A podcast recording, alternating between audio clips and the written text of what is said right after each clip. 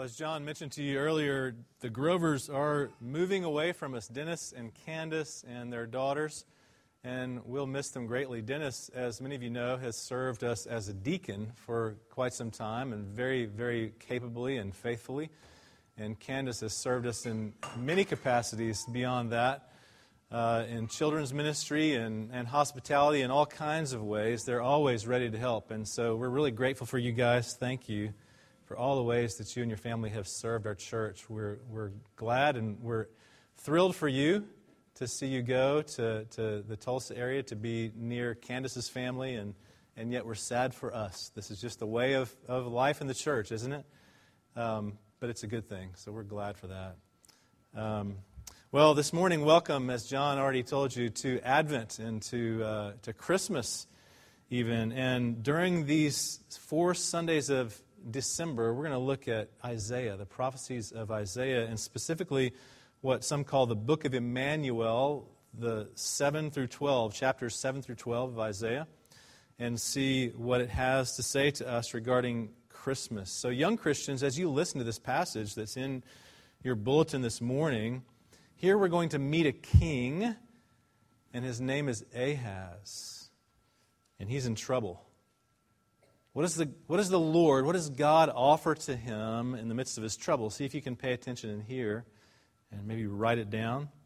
Uh, what God offers to him. So listen as I read from Isaiah 7, and, and as we go along, our thoughts together will will really wander way on into chapter 8 as well this morning. And so I have a Bible up here on the podium with me with more than the text that you have before you uh, so that I can refer to it as well. But I'll just read the first 17 verses of chapter 7. In the days of Ahaz, the son of Jotham, son of Uzziah, king of Judah, Rezin, the king of Syria, and Pekah, the son of Remaliah, the king of Israel, came up to Jerusalem to wage war against it, but could not yet mount an attack against it. When the house of David was told, Syria is in league with Ephraim, the heart of Ahaz and the heart of his people shook as the trees of the forest shake before the wind. And the Lord said to Isaiah, Go out to meet Ahaz, you and Shear Jashub, your son, at the end of the conduit of the upper pool on the highway to the washer's field, and say to him, Be careful, be quiet, do not fear, and do not let your heart be faint because of these two smoldering stumps of firebrands, at the fierce anger of Rezin in Syria and the son of Remaliah, because Syria with Ephraim and the son of Remaliah has devised evil against you, saying, let us go up against Judah and terrify it, and let us conquer it for ourselves, and set up the son of Tabeel as king in the midst of it. Thus says the Lord God It shall not stand, and it shall not come to pass, for the head of Syria is Damascus, and the head of Damascus is Rezin. And within 65 years, Ephraim will be shattered from being a people, and the head of Ephraim is Samaria, and the head of Samaria is the son of Remaliah if you are not firm in faith, you will not be firm at all. Again, the Lord spoke to Ahaz Ask a sign of the Lord your God. Let it be deep as Sheol or high as heaven. But Ahaz said, I will not ask, and I will not put the Lord to the test. And Isaiah said, Hear then, O house of David, is it too little for you to weary men, that you weary my God also? Therefore, the Lord himself will give you a sign. Behold, the virgin shall conceive and bear a son, and shall call his name Emmanuel. He shall eat curds and honey when he knows how to refuse the evil and choose the good. For before the boy knows how to refuse the evil and choose the good, the land whose two kings you dread will be deserted. The Lord will bring upon you and upon your people and upon your father's house such days as have not come since the day that Ephraim departed from Judah, the king of Assyria. The grass withers and the flowers fade, but this word of our God stands forever. O Lord, we pray that you would grant to us faith. Give us eyes to see your good news in this strange prophetic narrative. Help us, Lord, to see and to believe. In Jesus' name we pray. Amen. You may be seated.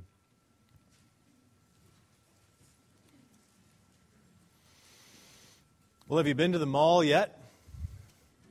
I mean, since your Black Friday excursions, I'm sure you were out on that day. Maybe not. Christmas is there. In case you didn't know, Christmas is there at the mall in full force, as it always is at this time of year. The merchandise and the music and the decor. Over at North Park Mall, they have hanging from the roof, the ceiling, in, in one uh, particular corner of the mall, Santa and his sleigh and his reindeer. And I think, I'm pretty sure, that it's the same marshmallow and licorice covered Santa and the same pecan covered reindeer that were there when I was a kid 46 years ago. I think I can see the dust that's gathered on the pecans up there. They've been there for four decades or more. I think they've been there forever. And I love the mall at Christmas for those sorts of things. Not so much for the crushing crowds and the, the rushing consumption that characterizes the season, but those things are so predictable. You know, it's, it's the annual grasp for meaning, to be philosophical about it. You know, it's the annual grasp for meaning about Christmas. What is Christmas about? What is Christmas after all, rather than just an American mall holiday? You know, we, we go to the Bible, of course, to answer that question, and, and there are any number of ways that you might do that in the Bible, places that you could go in the Bible, but there's only one thing that really answers the question of what is Christmas about. Christmas comes in the midst of a war. It always does because it did in history. This is among the most famous of Christmas phrases from the Bible. The virgin shall conceive and bear a son and shall call his name Emmanuel. Emmanuel, it's one of those so well known phrases in culture. Even non Christians are so often familiar with the term Emmanuel, God with us. But that term first came to only one person as God delivered it through Isaiah. It came to one man, a pathetically unfaithful leftover of a king in a divided kingdom, Ahaz. These words came to Ahaz about 730 years or so before the birth of Christ, and they came to Ahaz after ages after the promise of Christ had already come. You know, God for all eternity existed. To give you a little bit of a history reminder, for all eternity, God existed in, in the Trinity Father, Son, and Spirit without need and perfectly complete. And then God spoke to create. And there was the creation. It was good. And He placed the man and the woman in the garden to, to rule and to subdue as He gave them their, their task to, to image Him within His creation as His vice regents. And then the fall came about. In the freedom that He gave to them, they decided that they wanted their own kingdoms. And so they fell away from his call. And yet, God promised to them a seed. The, the seed of the woman will crush the head of the serpent who tempted you. And Adam and Eve believed, and though the Bible doesn't say it there in Genesis this way as it does with Abraham, they did believe, and it was credited to them as righteousness. And there was the seed of the gospel. And hundreds of years then, after Noah and the flood, God came to Abram and promised to build a family through him. And he did.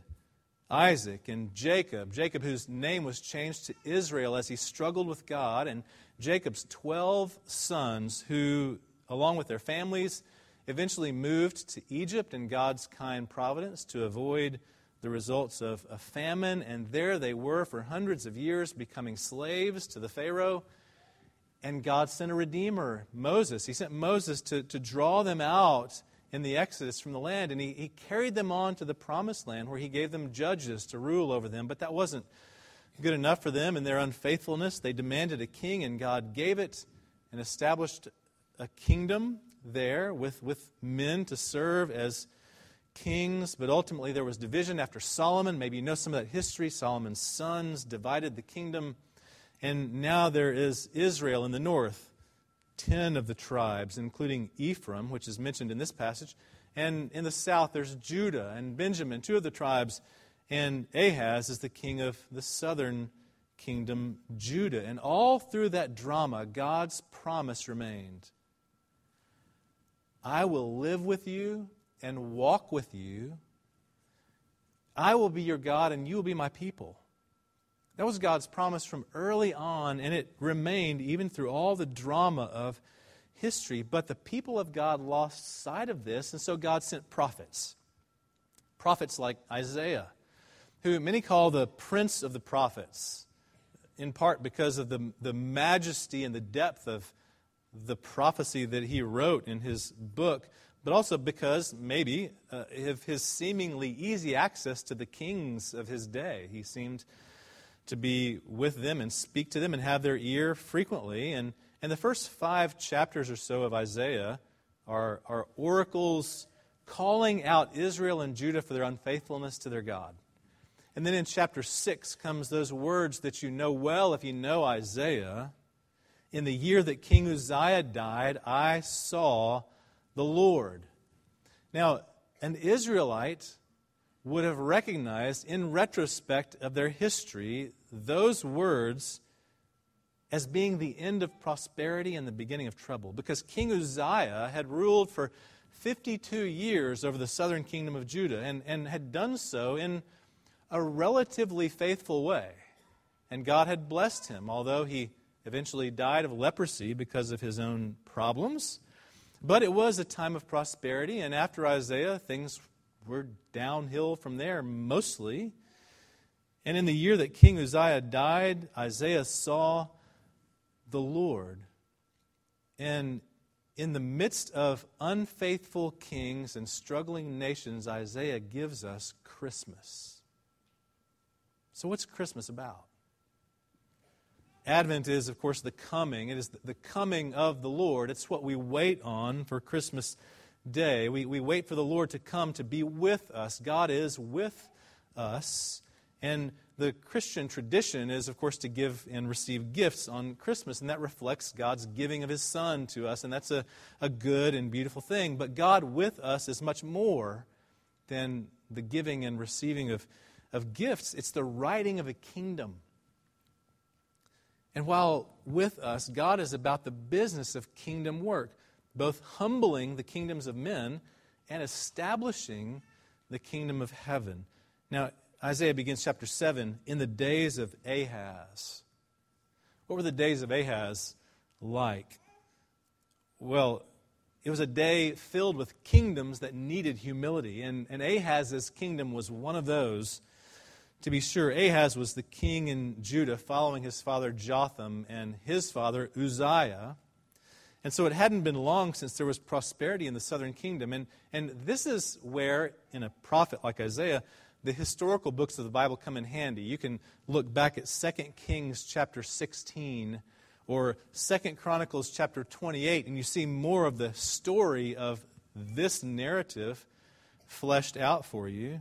Ahaz had rejected Yahweh. He had turned his back on the God of his fathers and had chosen instead to serve what's called the Baals, the, the pagan gods, nature gods mostly. And Ahaz had actually even remodeled the temple. He had gone in as king and changed some things. He had, had moved this over there and taken this out, and he'd given this to a king in another country. He had remodeled the temple, which was not the king's prerogative.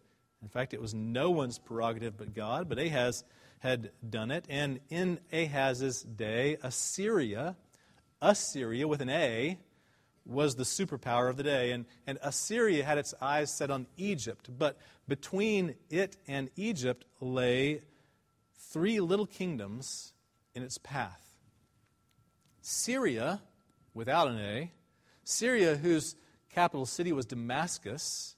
So you read that in the passage. And Israel, the northern kingdom, whose capital city was Samaria, you read that also in the passage. And Judah, whose capital city was, of course, Jerusalem. And the drama that unfolds there is sort of like this. Okay, so imagine with me for a moment three mice. Not three blind mice, okay? I'm not going there. Three mice, and they're arguing with each other say, over a piece of cheese. I guess mice would argue over a piece of cheese, maybe. And two of the mice pair up together and they threaten the third mouse. We'll have the cheese or else. And the third mouse, recognizing that he's outnumbered and in trouble, appeals for help to the cat of the house. Now, this mouse doesn't think much about that. He doesn't realize what danger he might be in in appealing to the cat, but he does it anyway, even though the master of the house in which the mice and the cat live extends his hand to the mouse, offering help. And the mouse says to the master, No, I want the cat. This is what's happening before you. This is what's happening. The three mice are Syria and Israel and Judah. The cat is Assyria, and the master of the house, you know, is Yahweh who made them all. And God is with us to humble the kingdoms of men, and He does it by revealing vanity where they seek refuge. Ahaz sought refuge in false gods, the Baals. It was, it was trendy and expedient, maybe, in his day. And Ahaz was a young guy. You have to know that Ahaz, we tend to look back on history and we think of a king as a gray bearded man of some wisdom, at least, and experience, maybe. Ahaz was 20 years old when he became king, and he was 36 when he was out. He was a young guy. This was a guy that didn't have a chance really to grow into the wisdom and maturity of life. This was, was a young fellow that probably was somewhat impressionable, I guess. And in 2 Chronicles 28, you read that Ahaz did not do what was right in the eyes of the Lord. In fact, he, he made metal images for the Baals, which again were nature gods that didn't even exist. And he even burned his own sons as offerings to the Baals. And he sacrificed, it says, on the high places and on the hills and under every green tree. I don't know if that might be an exaggeration of sorts, but, but it's kind of getting a point across.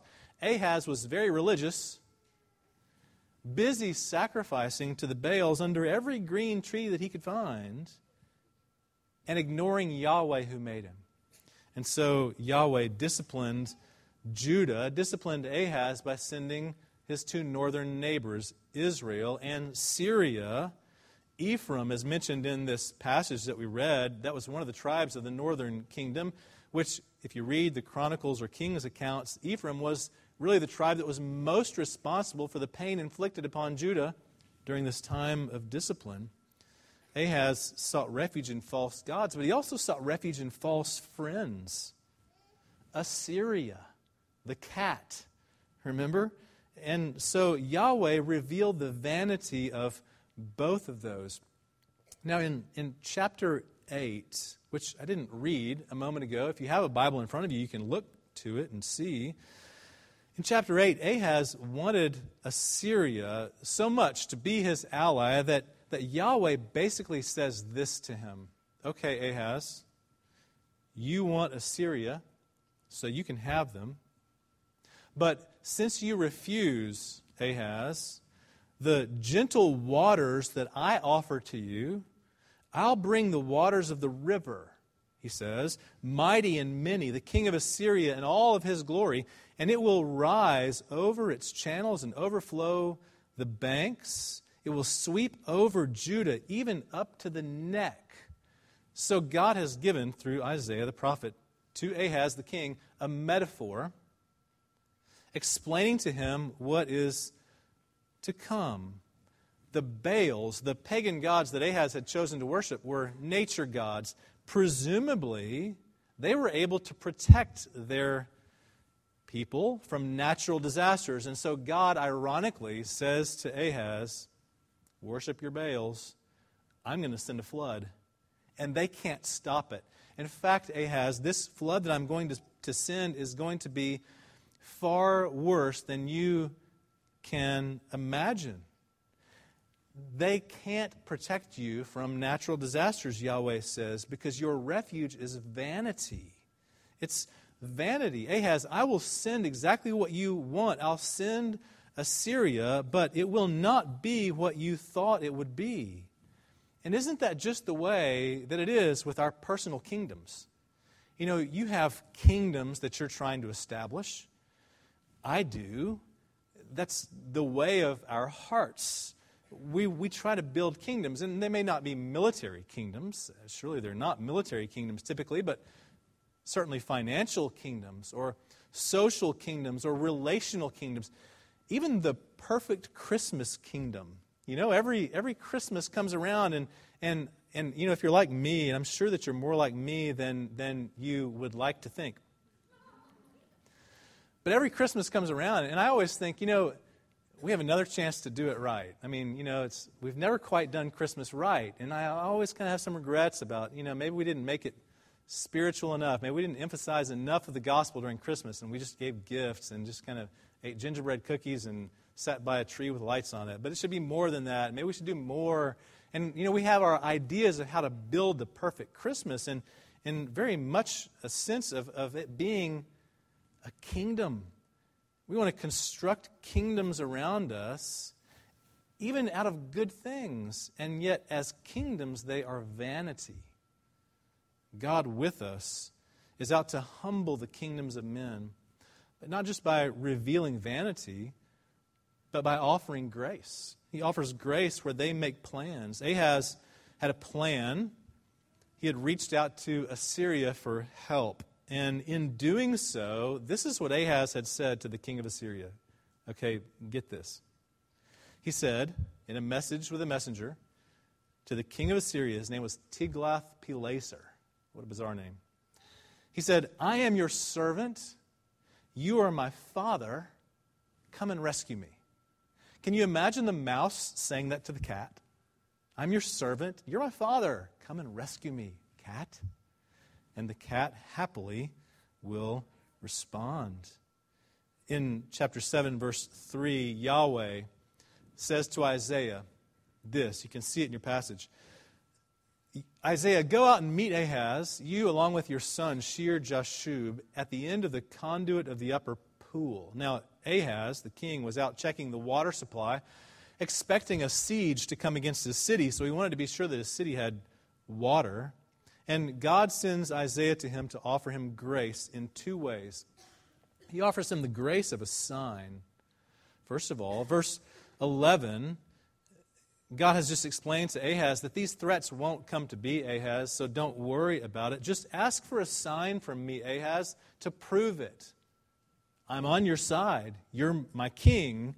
I'm on your side, Ahaz. Ask for a sign so that you'll believe. And let your sign be as deep as Sheol or as high as heaven. Whatever it is, Ahaz, ask it, and I'll give you a sign. And Ahaz responds with what sounds like a super spiritual sort of response. Oh, no, I won't do that. I won't put the Lord God to the test. I will not ask for a sign. Now, now you might think that that's a, a good answer. It's not. It's a horrible answer. If God comes to you and says, Ask of me whatever sign you want so that I can increase your faith to believe what I'm going to do for you, you take the sign. Ahaz says no in some bizarre, false humility. I think it's not even that, it's just arrogance as a king. I don't want the sign that God has for me, and so God insists. Isaiah says, God will give you a sign anyway, Ahaz. Behold, the virgin shall conceive and bear a son, and shall call his name Emmanuel. That's sort of a mysterious kind of sign that he offers to Ahaz. But Ahaz, Ahaz as king, should have at least understood Emmanuel God with us, if he had any sense of his theology as king of Judah, he should have known, but he simply refused the sign. Who would refuse a sign from God if God had offered it? Well, plenty of people would. Plenty of people would refuse the sign of God's grace because they would just rather do it their own way and not depend on God because, after all, we all want to be king or queen, don't we? Now, having refused the sign, Ahaz, God offers him the grace of discipline then. Again, in chapter 8, which we didn't read, after that, that metaphor that God explains, the river will fill the breadth of your land. The river will overflow Ahaz, this, this king of Assyria, and his military might. It will overflow into your land and fill your land In chapter 8, verse 8, God says, That river will fill the breadth of your land, O Emmanuel. And now he's referring to Judah as Emmanuel. He's calling them that name, he's transferring that name to them. And there are a couple of different ways, I think, to understand that. One of them is this God with us can mean judgment, God with us can mean discipline. Ahaz, I'm going to send a river that will overflow the banks of your land. Oh, Emmanuel, God is with you, Ahaz, whether you want it or not, and it brings discipline on your refusal to hear me. We love to make plans. You know, we all do. We, we love to make plans. We fill our calendar with self justifying sorts of activity and busyness, and, and we're building our own little kingdoms. And, and that's just so normal because it's a part of who we are, really, to do it. It's a part of our DNA to, to rule and to subdue the earth as God gave it to us to do. And yet we take that and turn it and twist it into building our own little kingdoms as Ahaz did. But Yahweh graciously humbles us for it. As the proverb says, the heart of a man plans his way, but the Lord directs his steps. God is with us, sometimes to discipline always to turn us to Jesus, though, because the gospel isn't just a humbling, it's also an establishing. It's an establishing of the kingdom of heaven. Ahaz, you know, had to relish being king. I mean, I mean, wouldn't, wouldn't you, at least for a day, love to be king or queen? He had to relish it, just the, the, the sense of power and, and esteem that people would give to him and the striving for things he wanted to accomplish. And surely that all would lead to just pursuing things by expedience and whatever works. But Yahweh is much more patient than men, much more patient even with the men who sat on the throne that he gave to them to sit on. From the age old promise of the seed to the woman, the seed will crush the head of the serpent. We know that Christmas was always, from the beginning, about the coming of a king. Because he's coming to preserve what he began. That's what God with us means, that God is preserving what he began. Yahweh had sent Isaiah to find Ahaz at the pool, remember? And he, he sent him there to say, Ahaz, look, you don't really think that those two smoldering stumps of firebrands, Syria and Ephraim, you don't really think, Ahaz, that they can threaten my throne, do you? In Jerusalem? You don't really think they can do that even though they devise against you, Ahaz, plotting to set another person on your throne, it shall not stand, the Lord says to Ahaz. If only Ahaz knew his biblical theology, if only he understood Scripture in context and where he was in his history in the midst of it, if only he had believed what his fathers before had believed and passed down to him. Isaiah's son was with him as he went out to meet Ahaz and give him this message. And Isaiah's son's name is significant Shear Jashub, which means a remnant shall return. So, you know, here comes Isaiah out to the pool, and Ahaz is there pondering the water supply. And Isaiah says to Ahaz, I've got a word of the Lord from you, and I'm here with my son. A remnant shall return. It's a prophetic word in itself just to introduce his son to him of the fact that God is preserving his people in times of distress.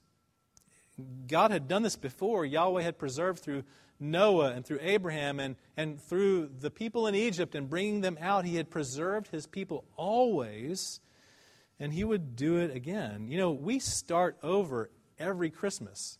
We start over again, like I said before, to, to recreate the kingdom that we failed to create before with the, the trees and the, the lights and the decor and the food and the presents and the parties and all the things that we pile into Advent season. But Yahweh never starts over. God never starts over because in the garden, at the beginning, He promised the seed of the woman will crush the head of the serpent. And at every stop along the road of history, that promise unfolds a little more and a little more and a little more as God restores what He has created. That's another part of God with us, that He's establishing the kingdom of heaven by restoring what He created. You see the progress of that restoration by the nature of the prophecy that He gave. This gets a little bit confusing. Let me see if I can explain it to you. So, she shall call his name Emmanuel, he says. In verse 15, he, that is the child, shall eat curds and honey when he knows how to refuse the evil and choose the good. For before the boy knows how to refuse the evil and choose the good, the land whose two kings you dread will be deserted. Okay, the Lord is promising Ahaz the land of the two kings you dread, Syria and Israel, will be deserted. This is what you need, Ahaz. You need to see that judgment is coming on them although now judgment is coming more than that, Ahaz. But you need to believe me that, that judgment is coming on those two kings. And so here's this thing about curds and honey.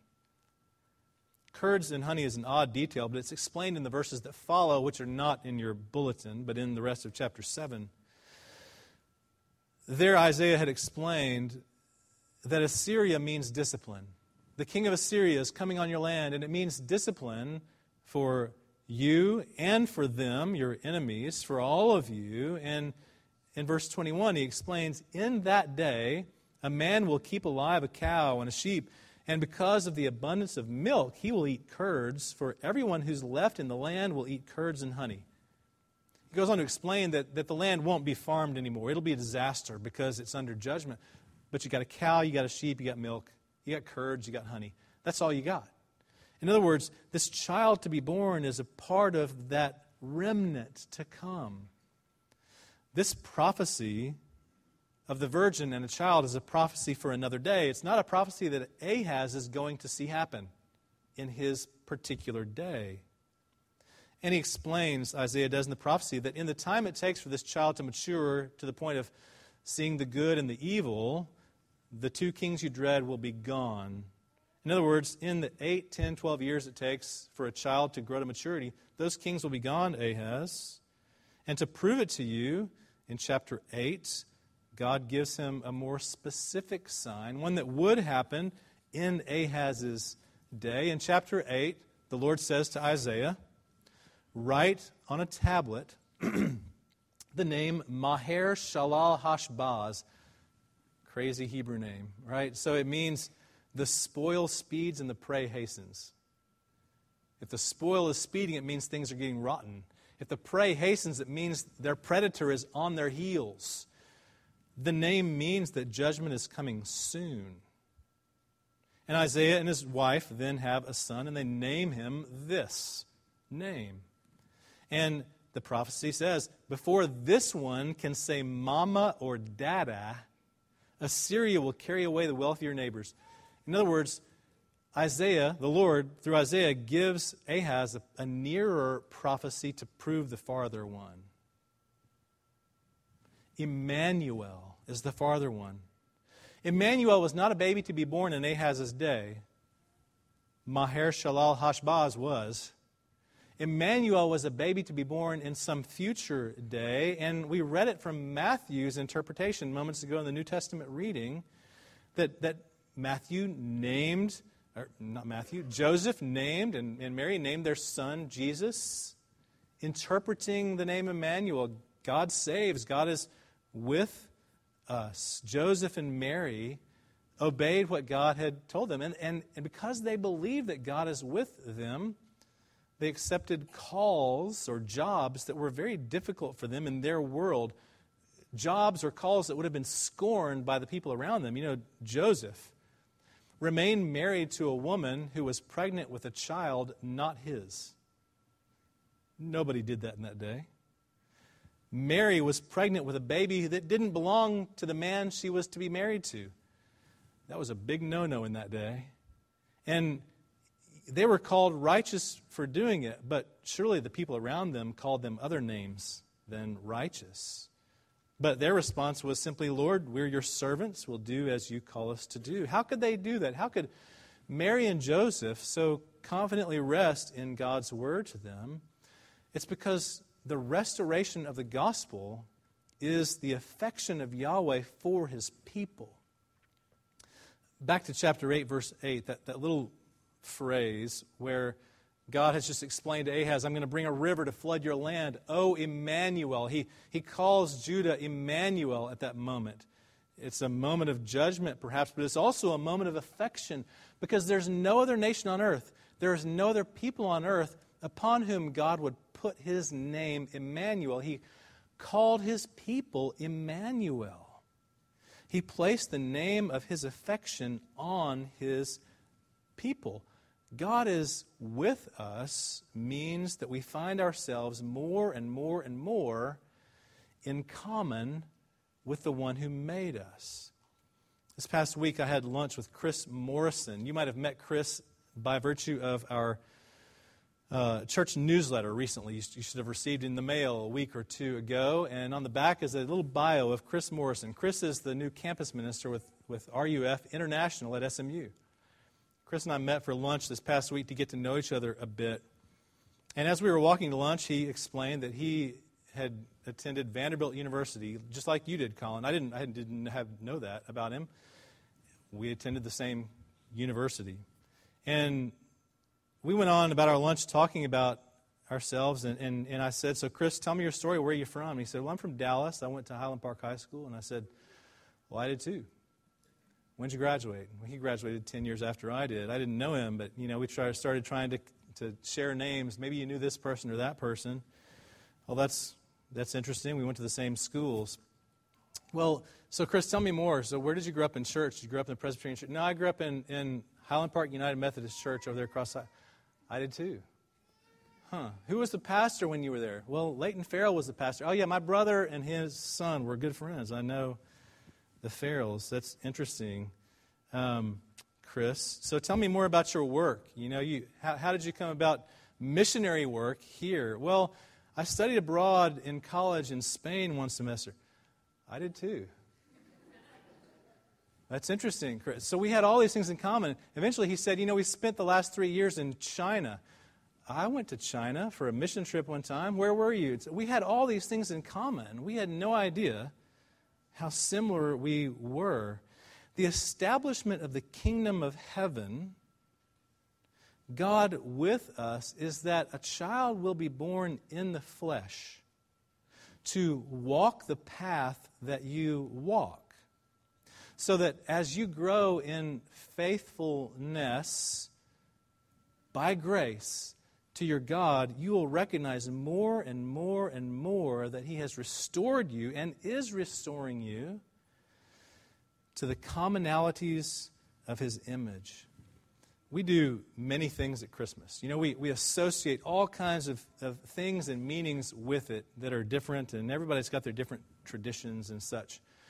But there's only ultimately one meaning of Christmas, and that is that a kingdom has come.